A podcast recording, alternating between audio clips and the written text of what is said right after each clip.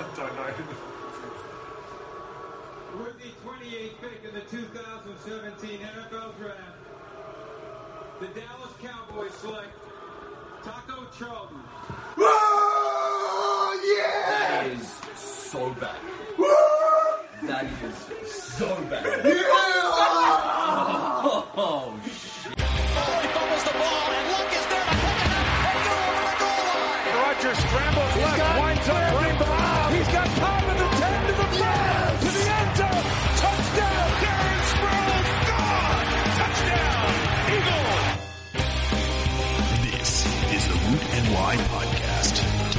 all things NFL. Now here's your hosts, Woot NY.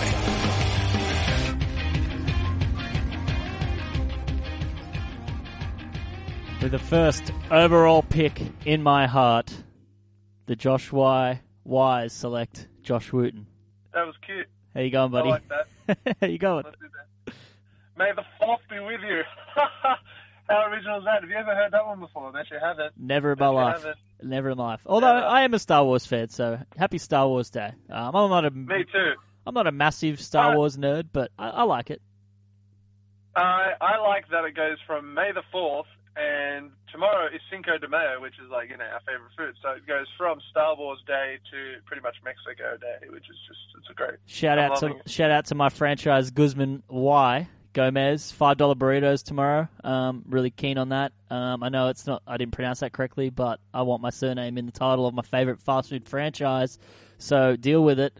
Uh, and speaking of fast food franchises, should we talk about maybe what we're going to do next month, Uh, or should we talk about draft? the draft? Yeah, apparently there was a, a, a small breeze last week. that was a good one. for some of you, draft is also a term for a uh, you know small breeze. it may have been your worst joke ever.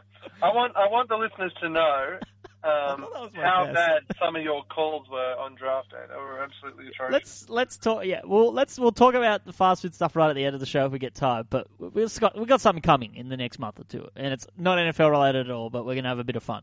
The off season. But yeah, our draft day, we were at Casa del Bungard in Mascot, and it was a fun day. We had a uh, small community of uh, NFL uh, fans. Uh, so we had Laurie Horesh, who's been on the show, Mitch Doyle, who's been on our Moneyball podcast a, a few times, and uh, and Matthew Bungard, who's currently on strike at the moment. So uh, he is a journalist, I guess.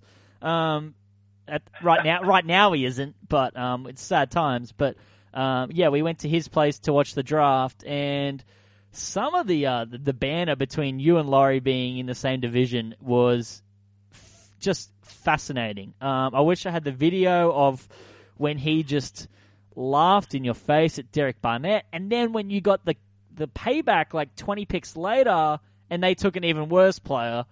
Um, and then when you rubbed it, I've got video of you rubbing it in his face. I might play some of the audio on this at the end of the show, possibly if I can upload it somehow. Um, what do you mean somehow? I'm not disabled. I can do that.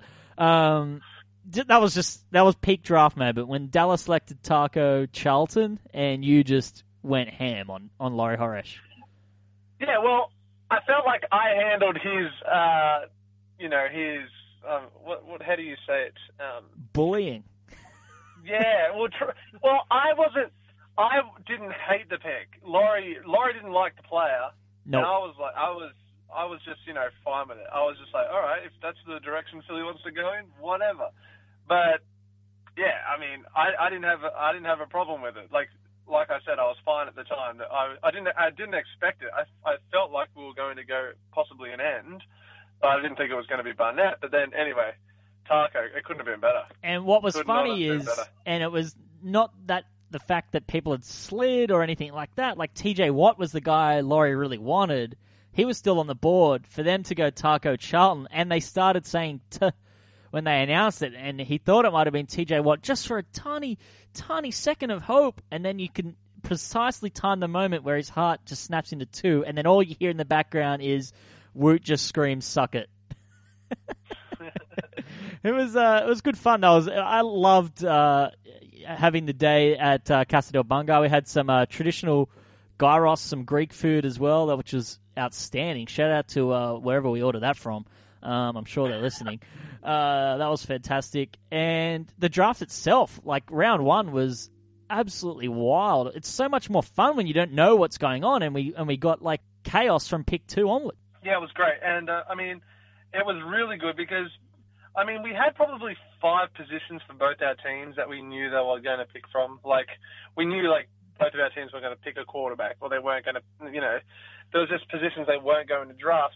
So that it was also like a complete wild card, and we had no idea where our teams were going, and there were so many teams at the top that we just had no idea, and no one. Well, I mean, there were some people out there, but I mean, the Bears, um, you know, going about the draft in the way they did, I don't think many people anticipated for that to happen. So I mean, and then that threw just a complete spanner in the works and just shows you how pointless mocks are every year. And But it's we still great. read and have fun with them, though.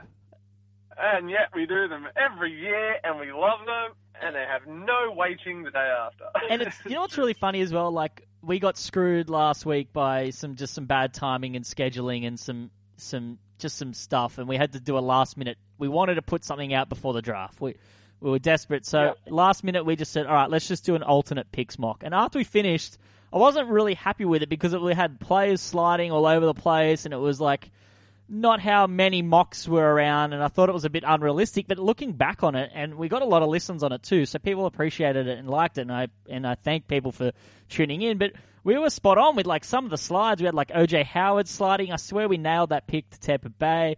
Like we just had like some of these weird picks that actually happened on draft day, or somehow. Uh, you know, actually happened in our episode. So it just shows you that you could just do it a hundred times and you're never going to get anywhere near remotely close to guessing what's going to happen on draft day. Apart from round one, we'll get into the analysis in a minute. Um, some of the best draft moments occur on sort of day two and day three. And for me, the top of my, my favorite draft moment had to be Drew Pearson coming out as a Cowboy fan and nearly starting a full blown riot on stage with uh, Philad- the Philadelphia fans who were absolutely wild. And I think the draft should be there again next year because I thought they were spectacular. They, they did me proud. They did me proud. Um, no, it's like I love the like. There is kind of like a fierce rivalry, and then there's the rivalry where you kind of just take the crap out of one another, and that's that's I think is what is in the NFC East. I just think it's kind of like you know no one likes each other, but you like, and there is hatred there, but it's not so much that it's it it, it is really like Laurie and I will never come to fists over anything. We don't No. hate each other. We don't, you know. But it's like we will non-stop just go at each other, saying that each other's teams are pathetic. and and So- Pearson just like it was like a WWE style like just It's exactly what it was. it was amazing and and then so that was your you know your Philly fans and then my team had another great moment uh, later on in on day two or day three where they had picks done from the Indianapolis Zoo where an orangutan would hit the screen and announce the pick and it just irritated the hell out of Mike Mayock, which made it even funnier. And I think the more animals involved in the draft, the better. I think we should really try and mix it up with a variety of animals uh, making picks uh, throughout the draft. I um when it comes to all those you know live crosses and people uh, you know selecting on behalf of whatever franchise from wherever they are. I mean, Houston announced one pick from space, so that's just like Out of this world, literally. literally out of this world. Like that's great. But some of I don't understand how that pick nearly went so flawlessly, and you've got other places which are just you know like a few kilometers away, and they they struggle so much with you know reception or just interference or just you know it's just not synced up right, and it, it is really it's hilarious. Some of them are just a, an absolute schmozzle, but yeah, I, I uh, no, I thoroughly enjoyed it. I, I I love it when it gets it's the second day and it's it's always it's always a Friday. We have to take work off or something, or you know, just try to organise it. And then on the on the Saturday, you know, you can you can just relax. But then on the uh, on the Sunday, it starts so early. Oh, It is it's a dr- it's a drag. so early, and I and you know like I was I was up late that night with you know watching watching other sports. I know, God forbid, I watch other sport, Yeah. and about to go to bed, and then I, I was about to go to bed, not thinking of when the when day three starts, and then you know I just looked at my screen and it said like I, I'm just going to say the 49ers. I can't remember what team it was. Like the 49ers select, and I'm like, oh my god, day three's already here. And then I just, I just, I just kept rolling. I kept rolling I, until yeah, like, I didn't uh, sleep on sun- Saturday night. I, I went and saw Get Out, loved it, phenomenal movie. Yeah. Um, and then I got home at like twelve thirty. I'm like, do I even go to sleep for one and a half hours? Like, what's the point? So, just uh, powered on. But I hit the wall round six. I missed the entire round six. Yeah. So uh, sorry to those kickers and punters that I missed getting selected. Uh, you know, early. Uh, speaking of kickers and punters, uh, an Australian, uh, Cam Johnston, was our only sort of Australian this year in the. I say sort of because Solomon Thomas spent five years here, so I guess we'll claim him. I mean, Russell Crowe was born and raised in New Zealand, and now he's Australian. Um, so Solomon Thomas was taken, you know, third overall, but uh, Cam Johnston joined the Philadelphia Eagles as an undrafted free agent. And if I'm Donnie Jones, not only am I uh, about to be in a mob because my name's Donnie Jones, but I'd be seriously worried about uh, Cam Johnston breathing down my spine because I think he can come in and take that job. and like, I am a huge Donnie Jones lover. Like, I love Donnie Jones. But if there's only one person that can take his job, please let it be Cam Johnston. hey, Donnie Jones, you take a you taking a walk now. You never return. Yo, I'm a Donnie Jones. I know. Donny, No, you get he- out of here. Pretty sure Donny Forget Jones about just, just got an extension, so we'll see what happens. Forget about it. You're out of here. There's a new kid in town. Sorry. Anyway. So bad. Um, all right, some other draft matters before we actually get into the analysis. Um, after the Steelers selected uh, Juju Smith Schuster, yes, that is a real name. Uh, the Steelers wide receivers got into a bit of a Twitter beef. Uh, people calling it Martavis Bryant's replacement because he's you know a bit bit of a loose cannon off the field. And then he tweeted, "Nah, bro, that's Sammie Coates' replacement." And then Sammie Coates re- quote tweeted it with a LOL and the crying laughing emoji. And then Mike to- Tomlin had to literally step in and tweet, "Play nice, boys." All on Twitter. I can't believe Twitter is still free. it's a, what a website. It's, uh, I mean, I don't know. If if that was my team, I'd be really not happy. Oh well, you got a guy named Juju, so you know, good stuff. Uh, all right, some other good good moments. James Conner and D'Onta Foreman obviously getting drafted. Really special moments. Very close together actually. James Conner overcoming cancer, gets to remain in Pittsburgh with the Steelers, uh, which is just you know a really great story. And then D'Onta Foreman. Um, the, the Texas running back uh, who who lost a child last year, and his his partner's expecting another one born on the same day that his his uh, former son was born and then drafted by the Texans, so he gets to remain in Texas. Um, I could not watch that. I watched that story um, before day two on NFL Network, and it's hard not to shed a tear because it's a pretty amazing story. So for him to get drafted, that was uh, that was really really cool. Yeah, no. Um, uh, we were talking during that, and I just said it was that was it was like such a tear jerking moment. Like Yeah. it's hard not to feel something when you were watching that. It was just, and the the fact that the uh, his the the next child's um, due date is the same as the previous is just you know Mind boggling, right? Yeah, it's crazy. incredible. and and that human element kind of gets other like non fans like into it because I was watching that that special in the morning before it started, and Emma was watching it with me because it it interests her, and then she kind of went out for the day, and she she got home like was really weird timing, like about a pick before Foreman got drafted, and she sat on the lounge with me, and then saw him get drafted and watched Rich Eisen interview him. And she thought that was kind of cool, and she, yeah. So it's stuff like that that always gets other people involved as well. But uh, let's get into talking about round one, and then we'll talk about some of our, uh, you know, favorite picks and favorite classes and least favorite classes, and uh, let's get straight into it. It's showtime. All right, so round one, as we said, a wild, wild ride uh, from pick two. Well, let's start with pick one. Obviously, Myles Garrett. All the talk was it was going to be Mitchell Trubisky in the last sort of 24 hours before, but the Browns absolutely made the right move in selecting Myles Garrett. Obviously, Uh, obviously. Yeah. Obviously. I mean, there's not much more to say. We're glad they did that. They gl- we're glad the Browns went the way they did. So yeah, it's, it's the right pick, and it, it all worked out for them on day two, nabbing DeShone Kizer with you know, insane value, and they ended up making some other trades in round one and getting even more value. So when you really look at their haul of what they achieved in in terms of nabbing a, a first round pick next year, so they have five picks in the top 64 next year.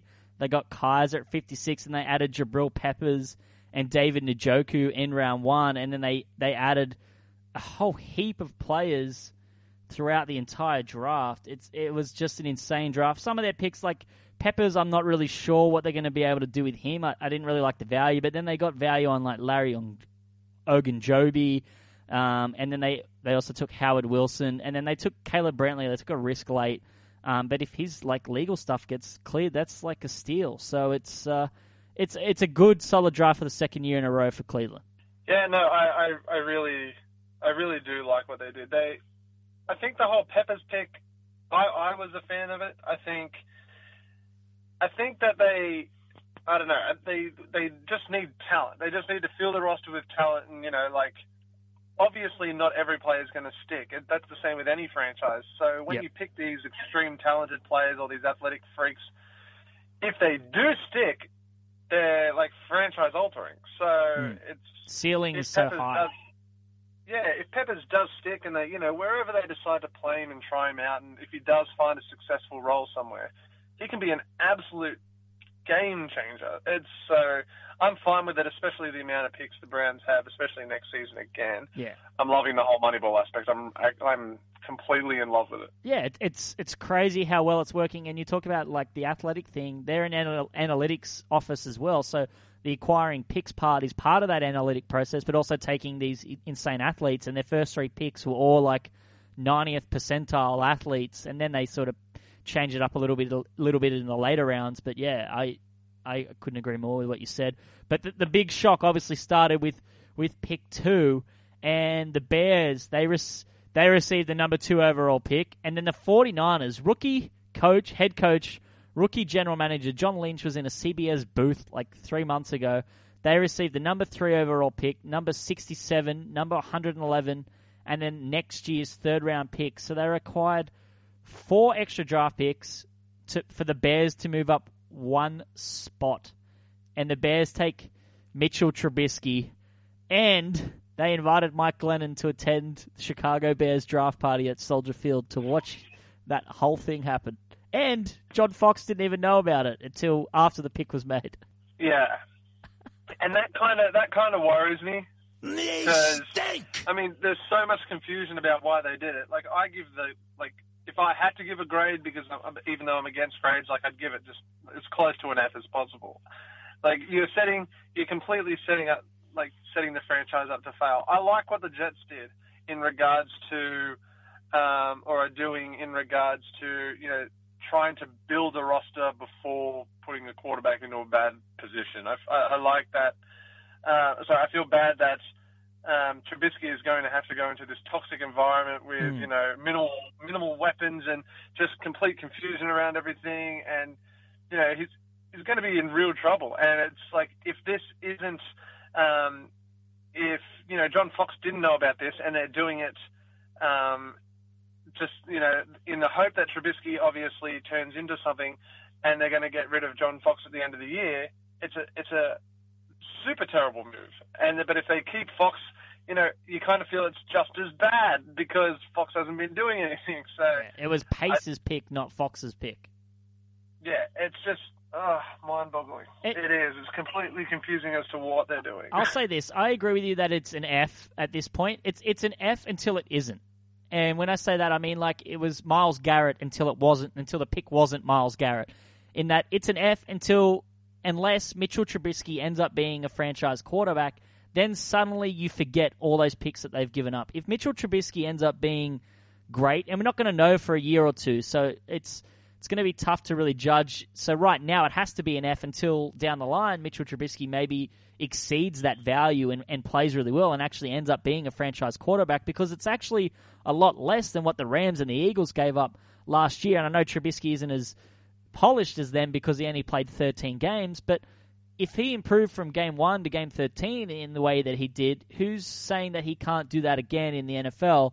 But at the like at the moment it does it does look so bad, and there's a lot of stink coming from that entire organization with these stories coming out afterwards. And look, the Mike Glennon thing we compared to Matt Flynn in that he was he essentially is on a one year deal anyway. Most of his money is front loaded, and they can cut him at the end of this year for minimal loss. But again, Russell Wilson was taken in round three, not trading multiple picks up one spot to to get Trubisky. And again, they could have just taken Trubisky at three, so this does sound a little bit crazy. But then on the other side, I'm just trying to look at the, the one sort of scenario where it actually kind of works out. And Ryan Pace hasn't had the chance to really take his guy yet, so he's kind of going down swinging. I think if he realized maybe if the Bears failed this year, they were going to get he's going to lose his job anyway. So he at least will try and save his job by nailing a quarterback. Because if you nail a quarterback pick, then you're going to end up staying in, as a GM for a little while. Yeah, uh, a few things. Like I, I, I definitely think they should sit Trubisky and just let, roll with Glennon, considering they're playing, they're paying Glennon so much. Yeah, absolutely. But then at the same at, at the same time, when does that really happen anymore? Like every Mm. every team says, you know, this is what's going to happen. We're going to sit him for a year, and the amount of times that doesn't happen is just it's becoming overwhelming. Like I mean, everyone. These quarterbacks are generally on teams that are struggling. That's why they're drafting these quarterbacks to the top of the draft. And, you know, eventually it calls for these rookies to come in. And then, yeah, I still, I, I agree with what you said. If Trubisky is an absolute star or, you know, in the, in the, in two, three seasons is, you know, a stud, no one's going to give it two hoots about, you know, how bad the selection was at the time. Yep. But, like, as in an actual pick, not the player, the pick, and, like, you I I am completely of the philosophy that if you're drafting a rookie quarterback, you, like you know, you need some foundation there to help him succeed. That's why I, even though Philadelphia didn't have the best season last year, they did as much as they could to set Wentz up to succeed. Like they went full on out to get you know offensive coaches, quarterback coaches, similar-minded coaches, and things like that to you know help him succeed. Where you've got Fox who's defensive-minded, you've got you know the GM drafting over the top of the coach, and the coach not even knowing what's going on. That that isn't that's toxic. It's not a good environment to, to go into as a, a rookie quarterback with 13 starts in college. Uh, absolutely. Uh, looking at the the Bears' rest of the draft, just quickly, I, I didn't mind what they like. They traded back a few times and, and picked up a few more picks that they, they lost. So the damage they made up for it a little bit. I I do like Adam Shaheen as a player. I remember Dane Brugler talked highly about him, but many claim that was a reach. Eddie Jackson's a, a great pick who who slid to them, who who would have gone in the top two rounds if it went for a broken leg. But like that's not exactly a lingering in, injury. Well, like the bone heals and you, and you're fine. Like I don't understand that. And then Tarik Cohen is is being compared to to Darren Sproles. So I really like that pick, mixing him with Jordan Howard. I think you're going to have to rely heavily on the run game, but. You talk about Trubisky, like if he does happen to play this year, he's throwing to Kevin White, Markus Wheaton, Eddie Royal, and like Dion Sims. Like it's not like how you give the guy a chance. I know, right? And that's that's the thing. You need to you need to give this like if Trubisky does play, you need to give him as like many outlets as many big time weapons as you can. But at the same time, I hated their draft because their their defensive side of the ball, especially for a defensive minded coach like John Fox, they drafted one defensive player. Yeah. So it's just they're, they're not in a good position. They're just not. Yep. Uh, all right. On the other side of that trade, and let's just talk about the 49ers draft as a whole and, and what they did in the in the round. You know, John Lynch could have at least taken Ryan Pace out for dinner first. Am I right? Wow. Uh, what a move! What a baller move! And MMQB's article just talked them through that. And for a rookie GM and head coach, what a combination! You grab Solomon Thomas, and then you would have taken Reuben Foster at three if the Bears took Solomon Thomas, and then you manage to get him at 31 while he's on the phone to the Saints. You jump ahead of him, call him, and swindle him straight from the Saints. Two insane baller moves and hard hits from the, the former Hall of Fame safety. John Lynch, tip my hat to you, sir. Yeah, um, just it was incredible. Like 49ers had a great, a, just a great draft. They And if- just they if- nailed it. If both those guys And you- turn out like great, there's a 30 for 30 on that draft, right? yeah, I mean, if uh, like Solomon Thomas, I feel is a safe pick, and then you've got Reuben Foster, who can just be, he can be something else. So it's, it's a it's a it's a wait and see thing for the 49ers in regards to Foster, but Yep. I just I I love it. I love what they did. Like obviously factoring in the picks, Yeah. they they they nailed it. Yep, they also took our uh, our guy Ahkello Witherspoon in round three that we really like, and then interesting they they traded up for CJ Beathard back into the end of the round three, and he went ahead of like you know Nathan Peterman and Brad Kaaya and players like that, and CJ Beathard in that Peter King article, Kyle Shanahan said that he reminds him of Kirk Cousins, so that's something to keep an eye on. Um, but clearly they're happy to roll with those three quarterbacks, Beathard, uh, Barkley, and Hoyer for this year, and then they'll obviously reevaluate. Uh, you know, I feel like I say this every year, but next year's quarterback class is supposed to be much better. Um, so we'll wait and see what the 49ers do. But from a uh, round one perspective and a f- rookie head coach and GM perspective, that's a, that's an outstanding uh, start for them and their tenure, and a little bit of hope for 49ers fans because uh, they they really need it after you know one and a half years of tough times after you know just five Super Bowls and all the all the tough times with Joe Montana and Steve Young. uh, all right, so the other big move in there was two more big moves in round one. The Chiefs moved up 17 spots for Pat Mahomes. They got, they got the number 10 overall pick. The Bills traded down into the first round, grabbed Tr- Tre'Davious White, who will start for them, and they also picked up a third round pick in 91 and then a first round pick next year. I thought that was a really good job by the Bills, who managed to do that without a general manager after they fired Doug Whaley yesterday. Uh, we could go in a whole narrow, we could go in a vortex t- talking about the Buffalo uh, dynamic after, after talking about the Bears, but we won't bore our listeners. What were your thoughts on the Chiefs uh, taking Pat Mahomes? Um, yeah, I, to be honest, it was I I I thought they were going to take Watson. To be honest, I but then there was so much there was there's been so much hype about Mahomes going to the draft. There's just been you know every team has a crush on him. It seemed so. I I don't know. It's gonna he's gonna have to learn behind a boring, boring quarterback unless you think he's going straight in. Do you think he's going straight in? No way. Uh, I think he, he No. sits. I think he sits the entire year, um, and then they will make a decision. What I find particularly interesting is Pat Mahomes is literally the opposite of Alex Smith, and Alex Smith is due a lot of money next year. They will they will save. Can't remember what it was, but it, it was about at least fifteen million dollars if they cut Alex Smith at the end of this season. So there's a couple of things there in a in a tight salary cap situation where I think if they feel Mahomes is ready next year and Alex Smith doesn't up his play and, and take them over the hump in terms of you know winning a couple of playoff games, then I, I honestly think Mahomes will be your week one starter in, in 2018, and I don't know if Alex Smith will be on the roster. I'm looking up Alex Smith right now. Oh no, it's How old is Alex Smith?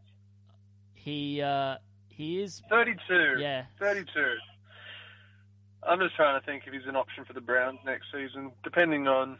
Interesting. depending on I'm Deshaun. interested. Co- but uh, it is something to watch. I think he's a, Alex Smith's definitely a big loser, and it is an absolute shot across the bow or the bow of Alex Smith when they pick the guy that is the exact opposite of Alex Smith.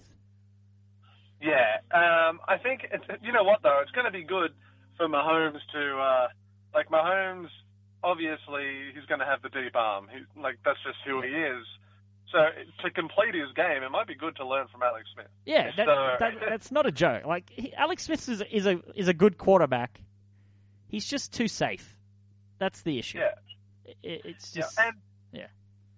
and I know I know Travis like I know it's it's definitely Alex Smith. I'm not saying it's not Alex Smith, but then when you like outside of Travis Kelce, you don't have too many huge big bodies on the offense of the of the Chiefs. So I mean, it, it, if he if he was to go to a team with you know some really big wide receivers, who knows? He might throw it a bit deeper and like more more you know just jump balls. But I don't know. I, I think it's it's still definitely Alex Smith. He's he's a very very safe quarterback. Probably what it's probably what say the Jets or the Browns do need though. so yeah, exactly. I mean they're, they're definitely an option for him next season because Alex Smith he's he hasn't been playing bad. He's just been playing super conservative. It's just, he just hasn't yeah you know he hasn't propelled whatever franchise he's playing for to that next level where I think he's still a very good quarterback, and you know, there's definitely teams after him. Yeah, exactly. Like his trade mark, uh, his free agency market would be sky high because he's, you know, he is a top, I don't know, 18 quarterback in the NFL. So you know, the market for that is is definitely out there. But the, all the talk is that Andy Reid wanted his very own Brett Favre, and I think he got one in Mahomes in terms of what he best compares to. Uh, the other quarterback move was the Texans, despite you know Tom Savage being uh, talked about as being their starter week one. We, we knew it was all a smokescreen in smokescreen season. The Texans trade up with the Browns, who were sitting there at number 12 with Deshaun Watson available to pick, but they decided to trade down with the Texans. They picked up uh, number 25 overall and then a first round pick next year. The Texans take Deshaun Watson, and right now, if you had to bet on Deshaun Watson or Tom Savage to be the week one starter for the Houston Texans, who would your money be on? Um, we're talking about actual predictions, aren't we? Not who I think should start, right? Yeah, who? Yeah, well, I know who you would start, but who do you think Bill O'Brien would start in in week four, week one, uh, for the Houston Texans? They play the Jags. Oh my god, it is difficult because, like, if if anything, like, if there's anyone that you have faith in on winning out a competition, it would be Watson. Watson in the big time, in the big time scenarios, in the big games when it comes down to being clutch. That's what he is. It's great. Hmm. So I think you know he could definitely be week one starter. I, I mean, I don't know. I really, to, to be honest, it doesn't bother me. Like Watson will finish the season if Savage starts it. I don't. I don't have any doubt about that. I don't see Savage as being No. a long term answer. Yep. I, I I don't think anyone sees that. That's why they drafted Watson. But I think I don't know. I I'm going to say Watson anyway. I'll say Watson anyway because he's just a winner. Yeah, I agree with that. But if I'm looking at their schedule, and I think they they play the Jags, and then they're at the Bengals, and then they're at the Patriots. If they if if Tom Savage struggles at the Patriots, and most people do struggle at the Patriots, I think after that game might be the perfect opportunity for them to, to make that quarterback change heading heading into week four. And Bill O'Brien's not shy about dumping his quarterback at any time. Remember, he dumped Brian Hoyer after like half a game, and then put Ryan Mallett in, and then went back to Brian Hoyer. So, uh, and and these Deshaun Watson's definitely better than all these guys, uh, I, I think. But we'll wait and see in the NFL if if it does translate. But uh, those were the those were the three big quarterback moves. Of all of those moves, what what fit do you like the best? From round one, Uh, let's just go overall. Um, you know, we should t- mention DeShone Kizer going to the Browns. Let's just talking purely about the big four. Um, he went at pick fifty-two, I believe. Yeah. You know what though? I know we were, you know, a little bit harsh on Davis Webb, but I feel like if he was to go to any team and kind of be successful, it might be the Giants. I, I, I don't know. There's just a weird feeling I have about that whole that whole pick and that it's going to pan out and it's kind of an under the radar thing. I just I don't know. It doesn't sit well with me because they're in the same division. That's why I'm saying this. But Hmm. yeah, Interested, you went down. I really like the Kizer Hue Jackson fit only because Kizer was in that horrid situation in Notre Dame with Brian Kelly, who had no faith in him at all, and, and was just that was you know we talked about toxic environments. That was definitely one. And Hue Jackson's you know really great at at quarterbacks, and you know he made Terrelle Pryor like relevant as a, as a quarterback for a season. He's he's done good work. I think um, they're happy to roll with Kessler for a little bit, and then they can ease Kizer in. And I, I, I like that fit. And I think even if they don't play Kizer at all this year, and they draft a few more weapons and, and build up that offense, but they've definitely improved their offensive line now. Um, I feel like they're going to be in a good spot for for uh, for Kizer. I, have faith in Kizer. I'm Team Kizer. I like him. Yeah, I I like Kizer too. I mean, there's there's a lot of teams that didn't do too much wrong, and I've like I think teams that are getting stick for what they did, kind of have um, like I feel like see the Raiders I feel like are getting stick, but I feel like they they drafted they drafted uh, how would you say it? they drafted on upside if you like they like their their entire draft there's so much Yeah. uh, there's so much upside there that that could be like one of the greatest drafts ever, but at the same time, it could be such a bust. Exactly. And then I, like the only Yeah. teams that are getting crap is just because someone has to be you know the 32nd best team to draft in the draft when you have to rank them all. That's that's the only reason. All the teams got better here. Like unless you unless the Bears unless Trubisky really stinks and they lost all those picks, but generally every team at, least drafted and got more talent in their building. Like it's just some moves and fits aren't as great as others. Yeah. Um, same as Dallas's. I mean, I think even though Dallas, like, admittedly, they didn't have the greatest draft, but it's, it's you know, last season's draft was such a slam dunk. There was so much hype about Zeke, and they drafted Prescott. There was just so much hype, and just, you know, it was just. It was all. It was just a complete hype machine last year. Of course, this season's going to look like a shadow. And I mean, like, and same as the Carolina Panthers. Everyone was like, I feel like no, sorry, no one's saying anything bad about the Panthers. I might add, the like the everyone is in love with the McCaffrey pick. Everyone's super excited to you know to see this. Like it's it's kind of really funny that it's kind of roles reverse. Usually it's a white quarterback, qu- white quarterback, black running back. Now it's a black quarterback, white running back. Like I love that dynamic, and you know that that could just be the the weapon that Cam Newton needs to, you know, it, it, it could be great. And then the fact they took Curtis Samuel later on, it's just awesome because Curtis Samuel can, you know, be this, um, can be the running back, and then McCaffrey can play wide receiver. Like it's, it's Yeah. incredible. Like I- I, I'm, I'm, I lo- I'm loving it. I, I love those two picks. Uh, a lot of people thought Samuel was a reach, but imagine how creative you can get with both of those guys on the field at the same time.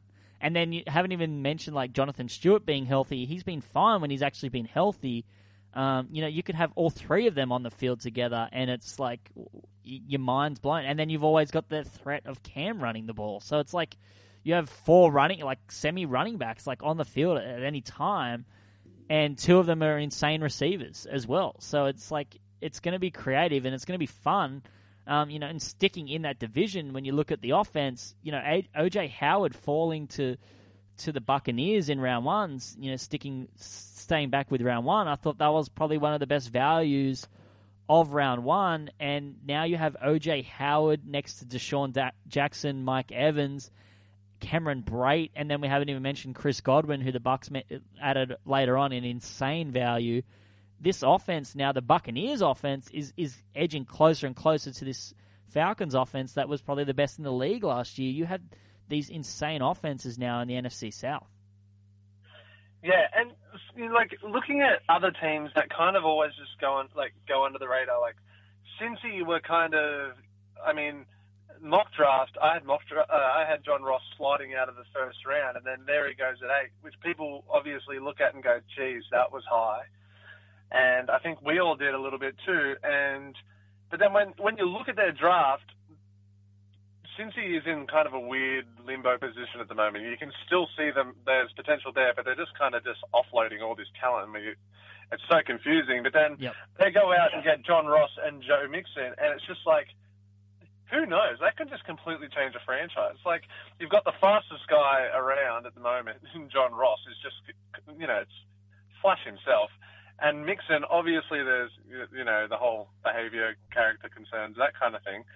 But you know, everyone was kind of hoping their team drafted him on day two. it was just Yeah, deep down, I don't know. absolutely. yeah, exactly. Everyone's like, "Oh, damn it, Bengals got him." But like, I know now. You, I know.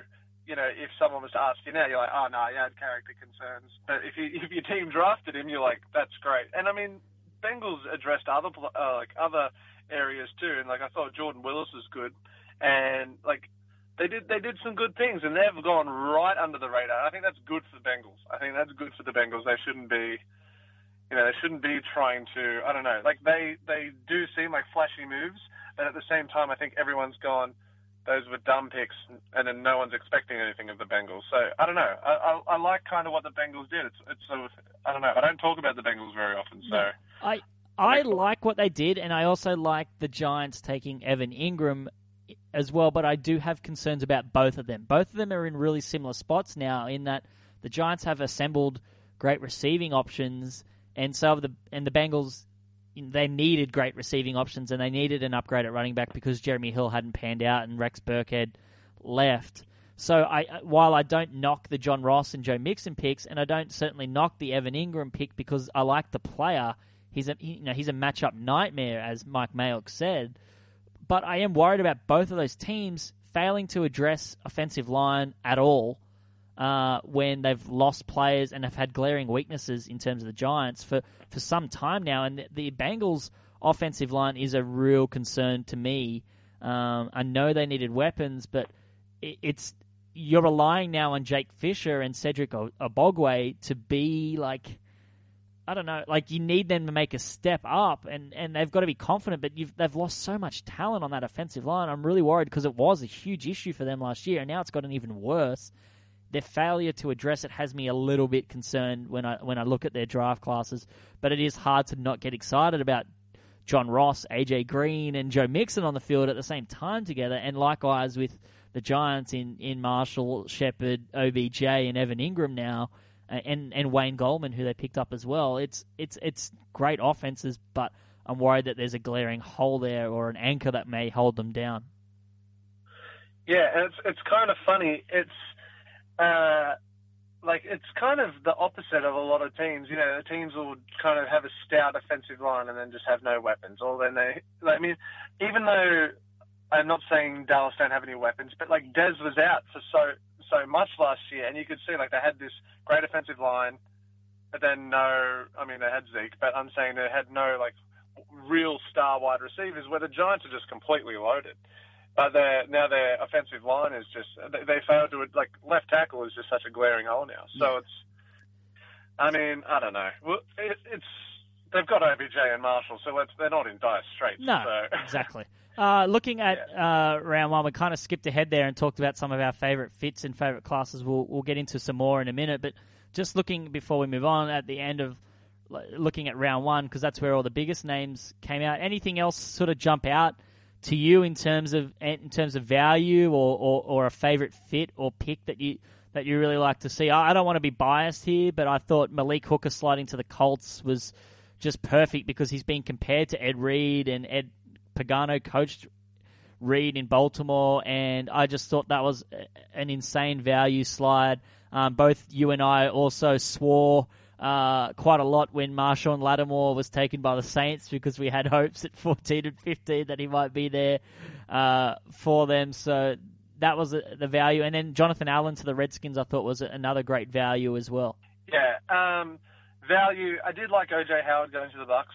I did like him, and if if you're going to say Malik Hooker, I my favorite pick of the entire draft, obviously, because it's a, it's a homer pick, but Cyrus Jones going to Philly, I absolutely freaking loved. I just, it was kind of, I thought Philly needs such immediate help when it comes to cornerback. I thought they're definitely going to, you know, they're definitely going I to. I swear go, you said um, Cyrus Jones before. Do you mean Sidney Jones? Well, no, yeah, I did say Cyrus wow. I was, trying, I was so confused. And I was like, well, there was a trade. The Pats finally got rid of Cyrus. another, no, it's another corner. Anyway, yeah, Sidney Jones. they, yeah, I uh, got you. Sydney Jones.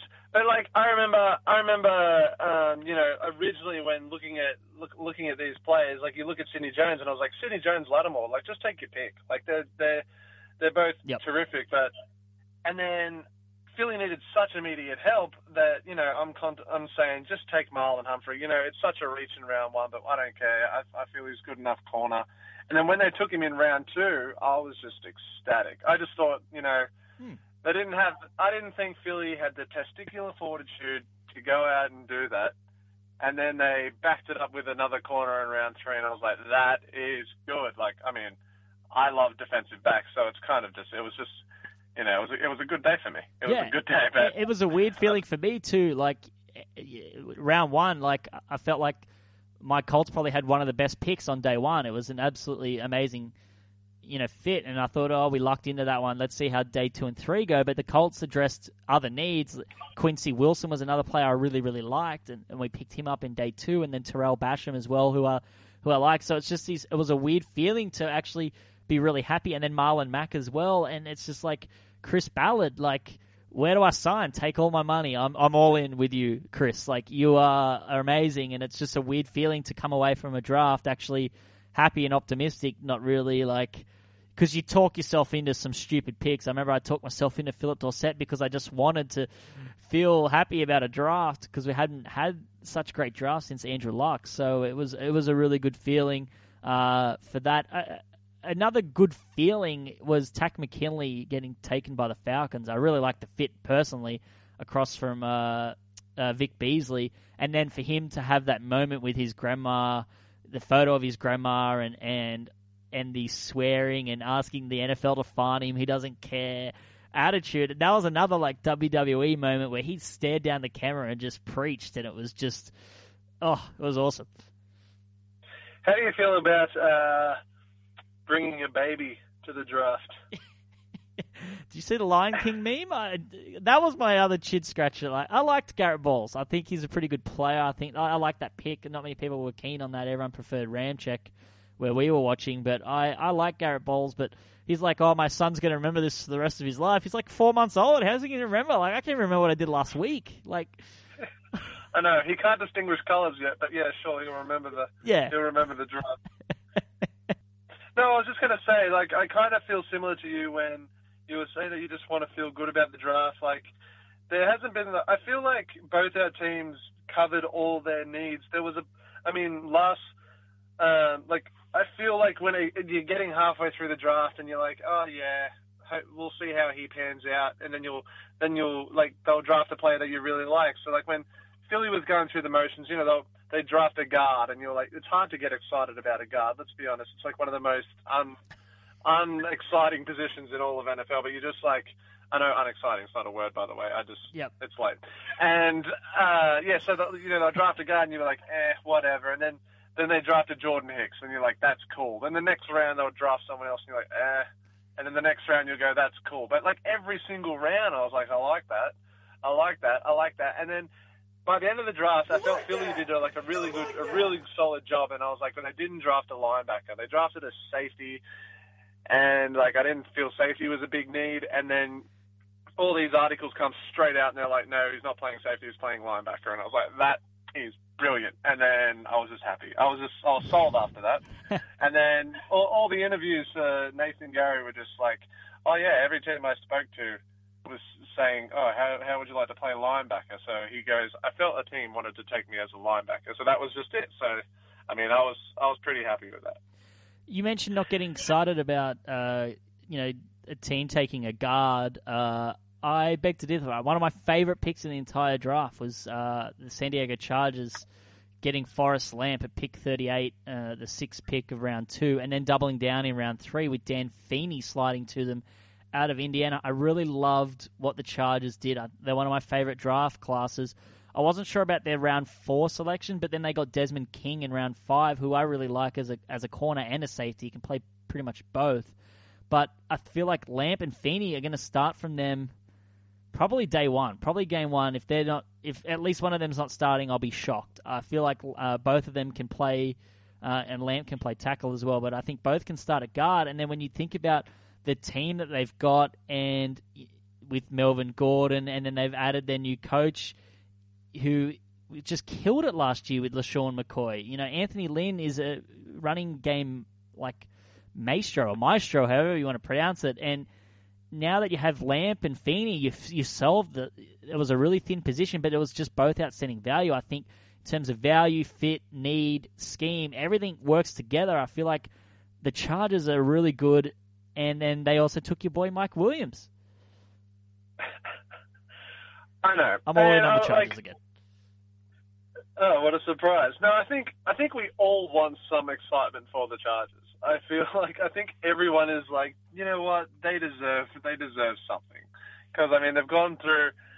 I don't know. I just feel like they've gone through so much crap, like injuries, Woodhead and Allen last year, and it's like everyone's like, you've got a good quarterback as well. Like I just want to see this team function. Like if all the players are healthy, this team has such high potential. Like their offense is loaded.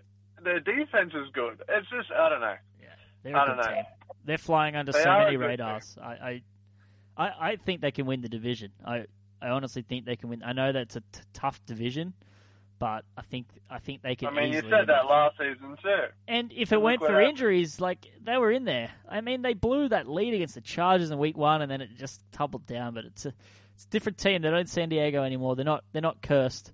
Uh, all right, some uh, other fits. I just talked about some day two or day three picks that I really like for the Chargers. Are there some other value picks or some other uh, round round two, round three, or even you know the later rounds that you you liked? Um, no. None No, at all. None at all. What I I really liked Budda Baker going to the Cardinals. Um, you know, Yeah, it's- you know it's what, Like a that- that is mini good. Tyrann Mathieu. And you know what I like? I, I like that Bungard is very, Yes. um, you know, he he loves his football, right? And but he doesn't. He kind of just he's a definite um, wait and see kind of guy. He's like, oh yeah, all right. I'll you know I'll wait until I see him on the field kind of thing. He he doesn't he doesn't get kind of sucked into the uh, you know the the draft process like the pre-draft process with you know all these crazy mocks and things like that. If someone says a play is good, he'll he'll listen to them and say, oh okay, then I hope we get him if you're saying he's that good kind of thing. But he won't go out there and research the, like all these players like the experts and things like that. But when he heard the name Budda Baker, he was just like, oh yeah, oh yeah, I'll have him, I'll have him. just, I remember that in the draft, and I was like, oh god, I actually kind of hope he does go to the Ravens. I, I, I loved that he really, really, really, really wanted Bowser to go to the Ravens, and then when that happened, when that happened, purely for the name and the Super Mario relation, I was, I was ecstatic for him. And Baltimore was Baltimore tweeted out a, a, a Bowser GIF when uh, he was selected, which was uh, very well done. I'm sure many uh, of the social media team across all 32 teams were really desperate to land that pick just for the uh, the retweet value and uh, you know the uh, traffic that that would have received. But Budda Baker is like a mini honey badger, and you add him in Arizona. I really thought they were trading up to get Sean Kizer, who a lot of people thought, or you know, player comp was Carson Palmer, and I thought they were replacing Carson Palmer with a younger Carson Palmer for, for you know 2018 and beyond. But they traded up and they, they took Budda Baker, and I'm I'm keen to see how he just develops and learns under Budda Baker. What was your thoughts uh, as well? uh, You know, sticking in the division, Seattle trading back like three times, and then they didn't really take an offensive lineman until late, like late in the second. But they took Malik McDowell. Uh, I, that was another pick I really liked because he's a top 15 player on talent, and they traded back three times, and they still got you know a top 15 player on talent. It's just off the field concerns, but it's another sort of player with a with a strange frame of no, frame of mind heading to Seattle in that locker room. Yeah. Um, well, to be honest, right, I, I, I know we haven't like we haven't mentioned the Patriots, but they they they smashed it. I reckon they smashed the whole. The Derek Rivers thing really annoyed me. 31 other teams had a chance. Why do you let this happen? NFL. And you've got like when I look at their draft, you look you, have to look at their draft as round one Brandin Cooks, Yeah. to Kony Ealy. Yep. That kind you have to look at it that way, and like obviously they're they're they're great players. So then like they've got a definite win now. They picked up the fifth year option of Cooks. It's just everything looks really good for them going into the season. And you just look at like the draft was so deep, and we were saying like look at all these teams. The all these teams drafted well. Like we we've only mentioned like two or three that have had suspect drafts that could you know possibly just turn out to be good drafts anyway. Dra- like trading back picks and things like that, and still getting these players is just terrific. Like Patriots, they they like they picked up players that you just think you know like they, they're Patriots players. Just they've drafted Patriots players, and I feel it's the same with Seattle. Like I don't think Seattle. I think Seattle just did it smart. I think these are the teams that obviously are always they're going to be at the top for I feel like a long time still, and it's because they've got this this whole drafting down pat. They just they they really I I, I feel like Seattle nailed it as well. I just I don't know. I'm I'm really jealous that that like these teams can be in the position to just be like, oh yeah, I'll trade back again. Why not? And it's gonna get something same in. Minnesota, who do it as well. Like they didn't have a first round pick, but they managed to get like three big name players. Like they traded up and got Dalvin Cook. They stayed put and got Pat Elflein, and then they got Jaleel Johnson as well. Three like name big name players that everyone knew, and they like they didn't have a first round pick, and they still just like they still killed it. They also got like Bucky Hodges at like two, pick 201 as well, who was supposed to be like a top 100 player. I don't know why he slid, but they they seem to nail these drafts in like in the beef, like the beefy parts, like day two and three as well, and and they smashed it as well f- from considering that they didn't have a first round pick. First round pick. Yeah. Thanks, mate. Thanks, Uh, thanks for uh, Derek Barnett, uh, Minnesota Vikings. But yeah, it, it's Yep. it's crazy. You know these teams that they just I don't know they just do it. They good general manager, good head coach. Just it just shows you how important it is to have like we don't realize how important having a good general manager is in terms of players. Like you talk about Trubisky now in entering a Bears environment that's so tough. When you look at some of the other players landing environments are so much easier on their transition into the NFL. Like we don't even factor that at all. Like I know Jared Goff was really really bad, but you look at where he landed in compared to Carson Wentz, and it's just like it's hard to really compare the two because one was put in an environment where he could thrive a little bit better, and one's in an environment where he's never going to get a chance to thrive like that. And then the Rams as well had a, another terrible draft. I don't understand what the Rams are doing. It, it was one of the worst that I saw. Yeah, and like, absolutely. Like, and you look at like Dak Prescott, and this isn't just like NFC's bias kind of thing, or you know, I'm not just trying to rile Cowboys fans up here, but if he was at the Rams, no way would he have had it even close to the season that he had playing Dallas. So, I mean, I don't know. But anyway, going to the Rams, the Rams are in a. I think they're going to be in lim. I think Los Angeles residents are happy that the Chargers are coming. Remember when we talked about what the Chargers left it too late and they wanted to be the they should have wanted to be the first. It's all right. The Rams will just draft seven slot receivers every year for the next eternity. Who needs outside presence when you can just have Cooper Kupp and Tavon Austin and, and Pharoh Cooper running slot routes or whatever Pharoh whatever his name was last year? Who needs a huge outside presence? Oh wait, sorry, no, we signed Robert Woods. We're okay. We don't need an outside guy anymore. Like I just and then they drafted Gerald Everett like at 44 overall, and then tried to say that this 21 year old head coach rated him higher than David Njoku and OJ Howard, which is just give me a break. Mate, things, things, the Rams get you fired Cooper, up. Cooper Kupp's like nearly older than their head coach. Cooper Kupp's 25, and their head coach is like 27 years old. Like, Can we just can we just slow down on calling him old, considering you know we're a year older than him? yeah, Come but on. in terms of a prospect, like OJ Howard's like 20. Like it's just, it's pretty crazy. I don't know. You mentioned the Patriots killing it. If you ask Heath Evans, they drafted like seven first round picks. He said that if Kony Ealy entered the draft this year, he'd be a number one overall pick. He then said Mike Gillislee was a number one overall pick as uh, number one, a first round talent as well. Um, I want what Heath Evans is smoking. Give me some of that and take me to Funtown. All right, saying saying that, Kony Ealy could be a first round pick. Uh, no, he said first overall, like ahead Oh, of. no, no, no, no, no. No, I know, I know. I'm Yeah. saying, I'm just like backing. I'm saying that Yeah, like Kony Ealy could be first round, yeah, Yeah. first overall, nowhere near. Um, Brandin Cooks, yeah, he would be a first rounder. Uh, I don't know, like the, the the other guys they've got are just Patriots players. Like you look at them and you're like, they're Patriots players. They're not necessarily round ones, but they could all. I, I mean, I feel like Patriots can draft an entire team in round three. Like they're just they're that kind of team. They just I think they'd give away uh, they'd give away tons if they could just have you know six um, round three picks every single year. I think they just they'd be completely content with that. Yep. Uh, I know you mentioned you, the Jets before. I, I still don't understand their philosophy. They drafted two safeties, just two years removed from drafting Calvin Pryor, and then they draft two, then they double down on two wide receivers as well. Like I know you're trying to build your rosters, but I, you know, I thought maybe if you're trying to draft a, a quarterback next year, it's clear that they want to tank this year and, and, and load up next year, but they didn't draft like any people in the trenches for, for next year. I feel like you need to build up, you know, those that offensive line and, and those linebacker core and, and, and I know they've got a stout D line, but I wasn't sure about what they and I like both the players in terms of Adams and Maye. I just I'm just a bit unsure about the philosophy. But they did get uh, Chad Handsome. He's going to be teammates with uh, Lockie, Lockie Edwards. Beautiful. No, I, I Two think handsome fellas. I, I, yeah, exactly. So, like, you're looking. Not only is uh, you know the gorgeous man there now, I feel that they still have to, like, like I said before the draft, they have to draft these players that you know have potential that fans can still get excited about.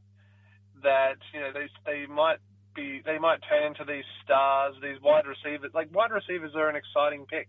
They even if they're in round four, you still go, you know what, this wide receiver could be something. Like you just Yep.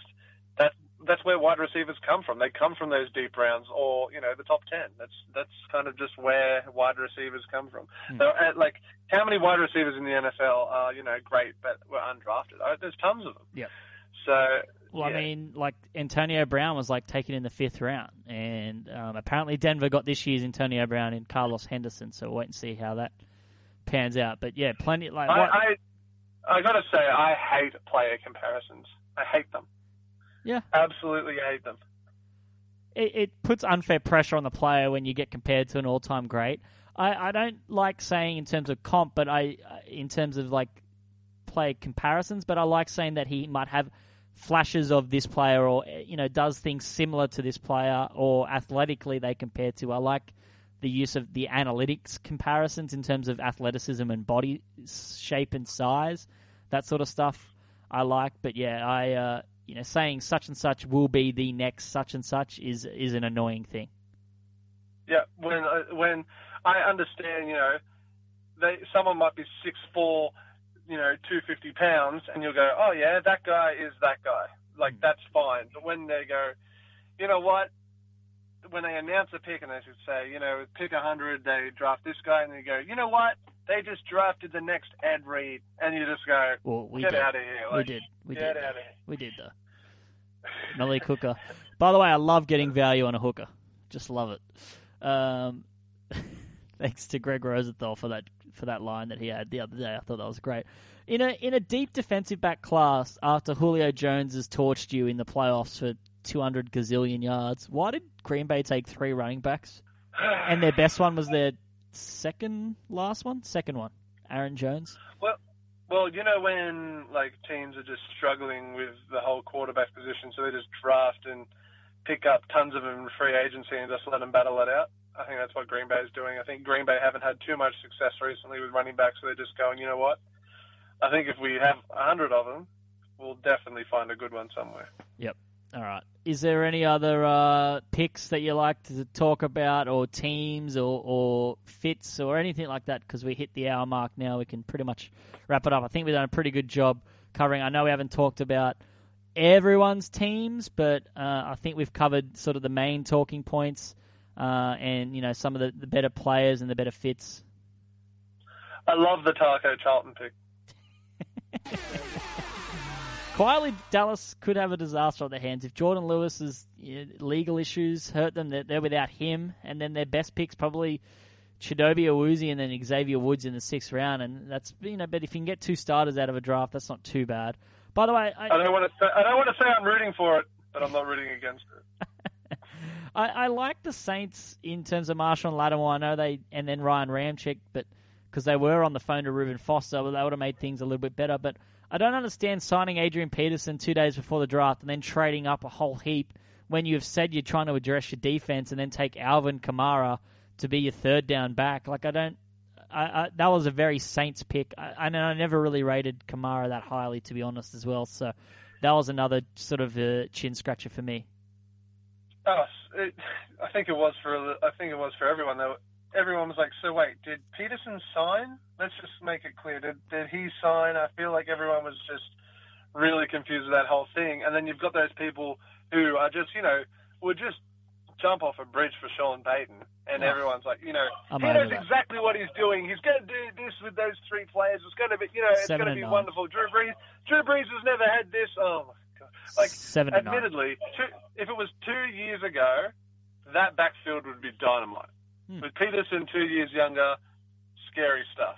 But Seven and nine. uh, Seven and nine. I'll put it in it. You heard it here first. Seven and nine. Uh, my last thought as well. I, I forgot this is the Ravens. You talked about Humphrey and Bowser. I thought Chris Wormley and Tim Williams were, were really great picks. Day two, Ozzie Newsome just kills it. Uh, no skill position players though. So over under sixty five passes to Danny Woodhead behind the line of scrimmage this year from Joe Flacco. I don't know, but I, uh, I think that's going to feature very heavily.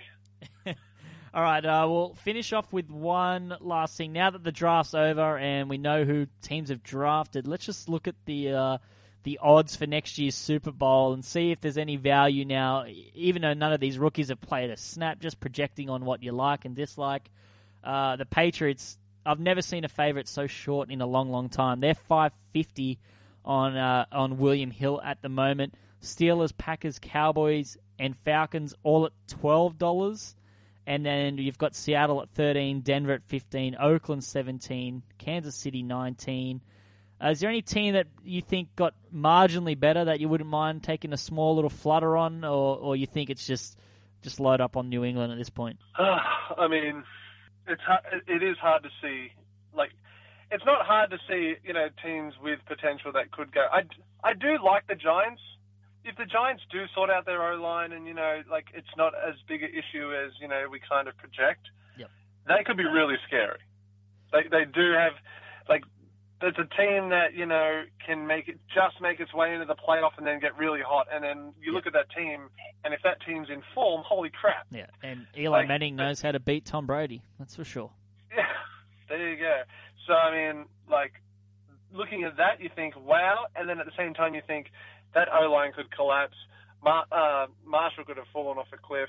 Yep. You know, the Kardashian curse may hit again with OBJ.